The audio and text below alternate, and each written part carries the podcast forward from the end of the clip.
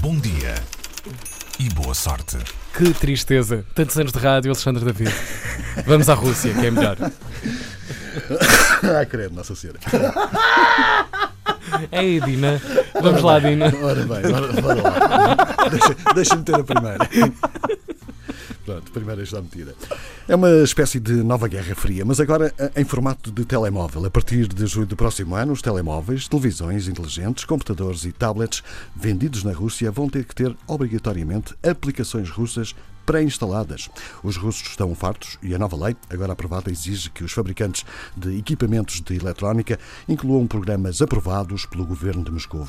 No comunicado aprovado pelo Parlamento russo, pode ler-se: o documento fornece a empresas russas mecanismos legais para promover os seus programas e serviços na área da tecnologia de informação a utilizadores russos. Os consumidores vão continuar a ter a opção de instalar aplicações estrangeiras após a compra, mas esta nova legislação foi apresentada como sendo uma ajuda para as empresas de tecnologia russa competirem contra as gigantes estrangeiras. E para mostrar que não estão a brincar, os russos fazem saber que as empresas que não cumprirem estas novas regras vão ser multadas. Em novembro, um deputado russo, autor desta nova lei, explicou que um dos objetivos era mostrar aos cidadãos russos que existem alternativas nacionais a aplicações populares e dar-lhes o direito de escolher. Quando compramos dispositivos eletrónicos, muitos vêm com aplicações individuais pré-instaladas, muitas vezes de países ocidentais, disse o deputado russo. O governo russo ainda não apresentou uma lista completa das aplicações que vão passar a vir pré-instaladas, mas de acordo com a agência Reuters, desde agosto que o grupo da internet russo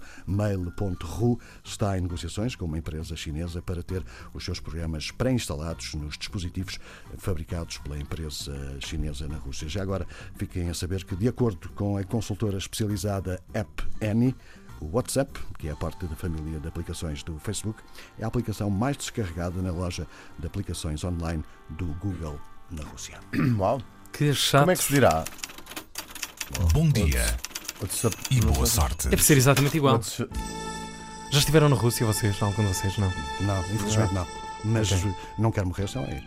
Ok. Fica o Eu voto. quero morrer lá. Eu quero até. morrer lá, Quero morrer exatamente. Alexandre David com bom dia e boa sorte. A dança desta manhã. Kalinka, que ele chama esta. É exatamente isso, boa. Nosso consultor Shazam com duas pernas, Hugo Vandardinho, relator da bicha desta manhã na rádio. Bichas. São várias, é isso. Do norte a sul do país.